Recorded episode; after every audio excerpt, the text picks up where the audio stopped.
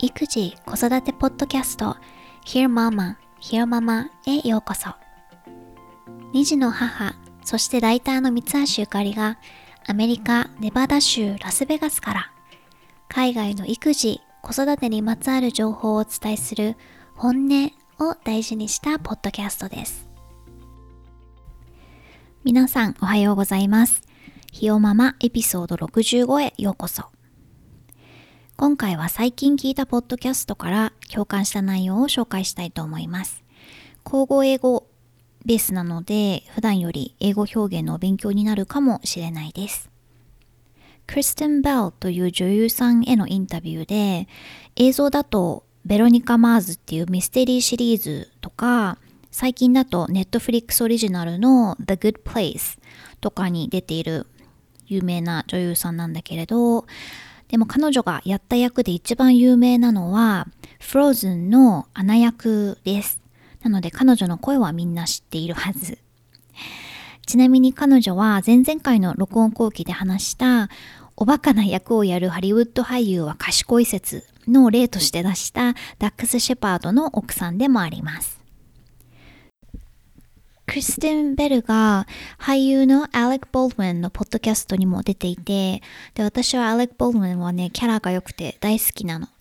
30 Rock っていうおバカなコメディ番組でテレビシリーズだったんだけど、シーズン8ぐらいまでやったかな？それで一気にファンになったんだけれど、ジャックっていうテレビ局の CEO 役をやっていて、鋭くてシニカルで、ぶしつけな感じがすごく好きで、三茶のアパートに一人暮らししてる時に Hulu で見るようになってハマって旦那氏にも見せたら彼もハマって二人でよく見てました。今回内容を紹介するのは Motherly という子育てとか、まあ、Motherhood 母親業をテーマにしたポッドキャストです。ちなみにクリステンベルは私と同じ年で誕生日も同じ7月でさらに身長も同じぐらいだっていうことが判明して勝手にハリウッド女優に親近感を覚えてます。では、主に5つ紹介します。その1、お腹の赤ちゃんとのつながり。妊娠中、彼女は自分のお腹の中の赤ちゃんに対して特につながりを感じなかったっていう話をしていて、I'm not ashamed to say this という前置きをしてから、これは恥ずかしいとは思ってないけど、みたいな意味なんだけれど、赤ちゃんに対してその辺のペットボトルにつながりを感じる程度、つまりほとんどつながりを特に感じない、うん、状態だったって。で、まあこういうことを言うと、過去のエピソードでも話したことがある judge こう非難されたり批判されたりするのでこの前置きをしてるんだと思うんだけど、うん、自分のお腹の赤ちゃんとつながりを感じないなんてそんなんでいい母親になれるの？みたいなね。でもこの辺の感じ方も本当人それぞれだよね。赤ちゃんが生まれて瞬時につながりを感じてメロメロになっちゃうっていう人もいればすぐには実感が湧かない人もいるし。ただ世の中に出回ってる赤ちゃんとのね、対面のイメージは、もう赤ちゃんを目にして抱いた瞬間に深い絆を感じるみたいなのが多いので、そうじゃないと、あれなんか私、母親に向いてないのかなとか大丈夫かなとかって思っちゃったりするんだけどね。私は特に一人目の時は時間がかかったタイプでした。なんか fear 怖さとかその赤ちゃんを産んだ時点では赤ちゃんはまだ自分にとって未知のものだったから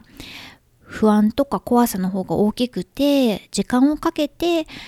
うん、長男くんとの関係を育んでいった感じかな。It was a process、うん、プロセスだったかな瞬間的なものというより。その2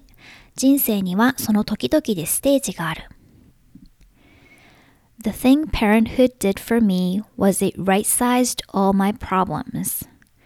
子育てをするようになって自分の課題を適切な大きさに留めることができるようになった。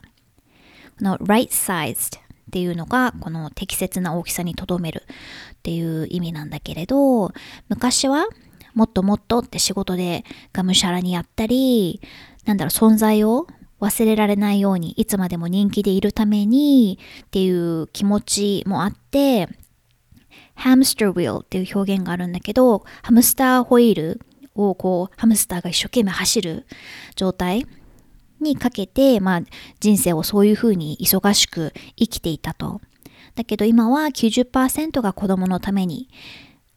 使う時間、母親としての時間で、残り10%が頑張る時間、まあ、キャリアとかね、を頑張る時間っていうふうに彼女は言ってました。で、時間を誰と過ごすかについては、その時に自分のことを必要とする人と過ごすようにしてるってでそれが子供でも旦那さんでも。ただ自分がいっぱいいっぱいになってしまうと、そのしわ寄せは他のメンバーとか、うん、相手に言ってしまうので、自分のケアも忘れないようにするっていうことを言ってました。これが次の内容につながるんだけど、その3、子供が生まれる前の人生を恋しく思いますか？っていうふうに、ポッドキャストのインタビュアーに聞かれていて、No, I can say that because I lived a really full life before I had kids. そう思ったことはない。子供を産む前の人生を謳歌してたからそう言えるんだと思う。例えば、もし子供を23歳の時に産んでたら、いい親になれなかったと思うっていう話をしていて、うん。もっとできることがいろいろあるのに、やりたいことがいっぱいあるのにって思いがあるから、忍耐力もなくてイライラしちゃったんじゃないかで、彼女は、うん、タイミングが全てだっていう話をしてて、それは子育てだけじゃなく、例えば、結婚したのよりも5年早く旦那さんに出会ってたら結婚しなかったかもしれないし、やっぱりタイミングってすごく大事だよねという話をしていて、で、これは私もうん、完全に同意。で、若い頃に産んでたら友達とかが自由に遊んでたり、身軽にいろんなこと経験したりしてるのを見て、きっと羨ましく思っただろうなと思います。私は長男を37歳で産んでるので、散々自分中心の人生を楽しんだ後だったんだよね。うん。まあでも何歳になってもやりたいことはいろいろあるから葛藤がないかっていうとあるんだけれど、もっと若い頃に産んでいたらもっと苦しいんだかなと思うかな。今は息子くんたちのママであることが自分にとって一番の優先事項だと心底思えるので、うん、タイミングとしては自分には合ってたのかなと思います。その4、子供の育て方を決めるのは実際に育てている人。これはね、うん、その通りだと思ったんだけど、クリステンベル夫妻は子供が生まれる前にとある本を読んだらしくて、その本をきっかけに家のことも子育ても50%ずつやろうって決めたんだって。からおむつを変えるのもミルクをあげるのも50%ずつやる。もう本当に分担だよね。だからママもパパも子供をどう育てるかに関して意見するし、一緒に決めるものだと。でも、it's hard truth, but if you're not putting the effort into raising the kid, you don't get to say what time the curfew is. The person who has changed the diaper says that. 受け入れがたい真実かもしれないけど、子供を育てる努力をしないなら、門限が何時かを決める権利はない。それはおむつを変えたことがある人だけが言えること。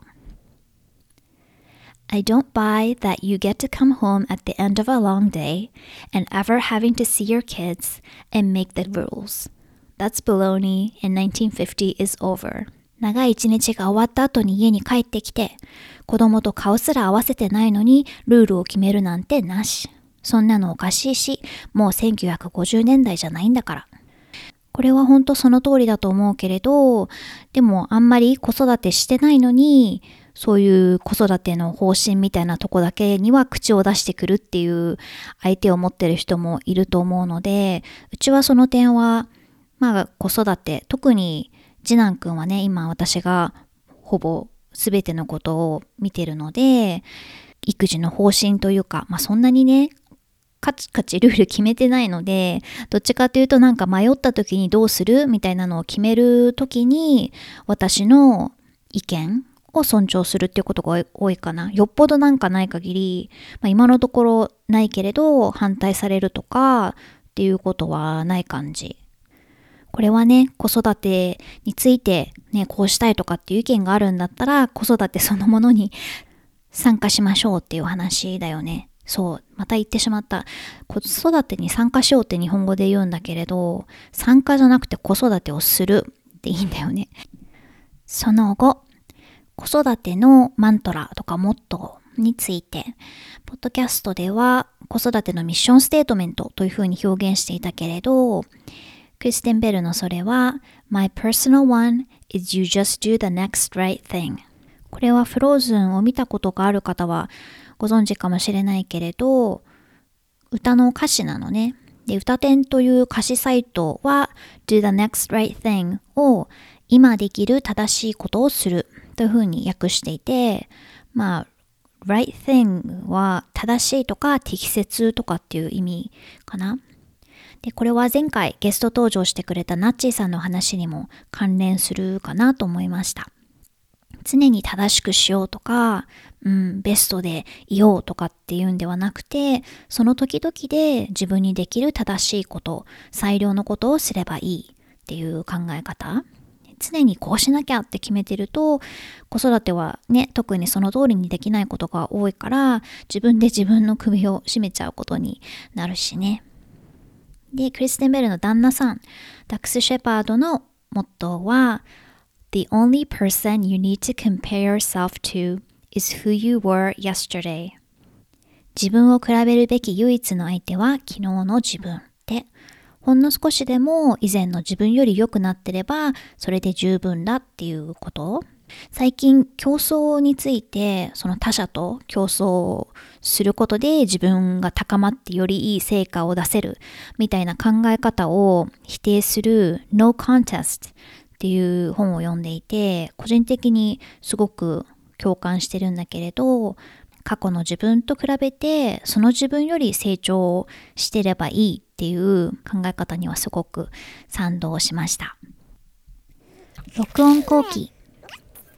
最近ね、モンテソーリの情報とか話題が結構耳に入ってきてて、まあそれは私が、うん、取りに行ってる部分、無意識にもあるんだと思うんだけれど、で、最近聞いた言葉で、Montessori education is preparation for life っていう言葉があって、well put すごくうまいし的確な表現だなって思いました。モンテソーリ教育は人生を生きるための準備だっていう、うん。本来ね、教育のあるべき姿だなと思うし、そのただ知識を詰め込むとかではなくて。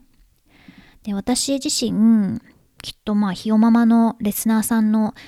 大半もそうだと思うけれど、従来型の同じ年齢の子が同じ内容を同じペースで、まあ、受動的に学ぶ。ね、先生が教室の前に立っていて、っていうねそういう知識詰め込み型の教育を受けたからそれ以外の方法に関心があるっていうのもあるかな。でまあ、学校っていう環境の中でいろいろ学んだことはあると思うし協調性とかね特に身についたとは思うんだけれど教室で学んだことが人生を生きる上でどれだけ役に立ったかなって考えると私は疑問ということで、この辺の本もいろいろ読みたくて、まあなかなか時間が 取れないんだけれど、次男くんを授乳しながらとか読み進められたらまた共有したいなと思います。三橋家の最近はね、まあとても平和、ありがたいことにです。そう、でもすごく嬉しかったのが、ラスベガスはね、少し前まで20度を超える日もあって、過ごしやすい感じだったんだけれど、また寒さが戻ってきて、で最低気温がマイナス1度とか2度とかになるんだけれど、で、昨日朝方、ほんの少しだけ雪が降って、おって思ってたんだけど、でも今日朝起きてみたら、辺り一面が雪景色でびっくりしました。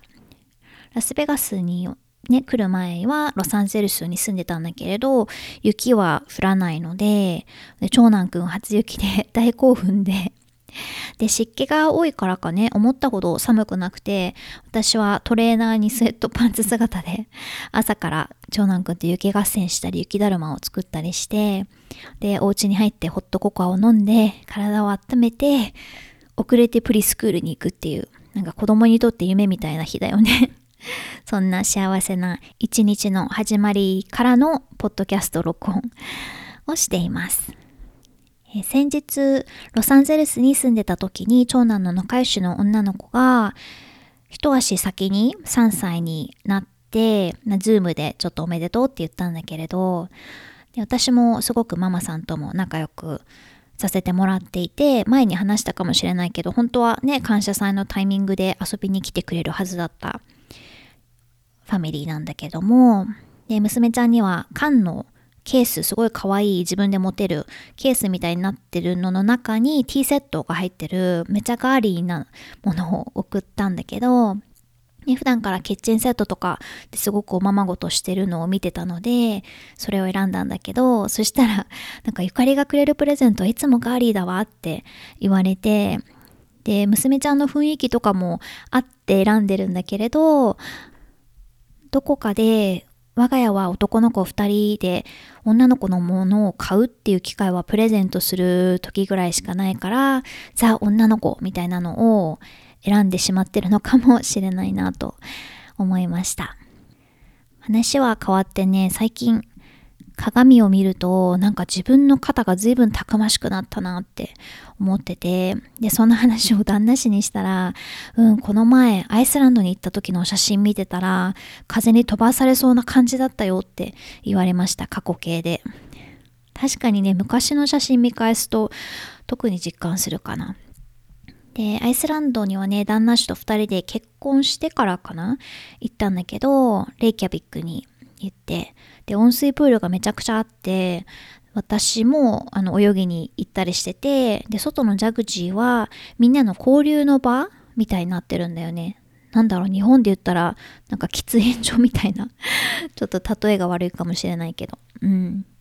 で、当時はバリバリに IT 系のスタートアップの取材とかをしてる、うん、頃だったので、現地のインキュベーターインキュベーターっていうのは、あの、保育器とかって意味なんだけど、そこから転じて、そのスタートアップ、企業に関する支援を行う会社だったり、うん、のことを言うんだけれど、で、そこのサービスを発表するデモデーっていう日に合わせていって、で、その国とか土地柄を反映するサービス内容で面白いなって思ったんだけれど、例えばアイスランドは寒いし氷河とかあるので、レスキュー隊の人員を集めるみたいなアプリを開発してたり、でもね、うん、一番おおって思ったのはサービスじゃなくて、みんな英語がネイティブなんだよね。うん、発音もそう。で、人口が確か30万人とかだったかな、アイスランドって。の小さな国で、外に出たり、外に目を向けないと、いろいろ回っていかないから、教育でも英語力が重視されてるのかなって勝手に思ったんだけれど、うん、アイスランドはね、また行きたい場所の一つです。そうで、なんでムキムキになってるかっていうと、私の方が。最近、ジェナン君がね、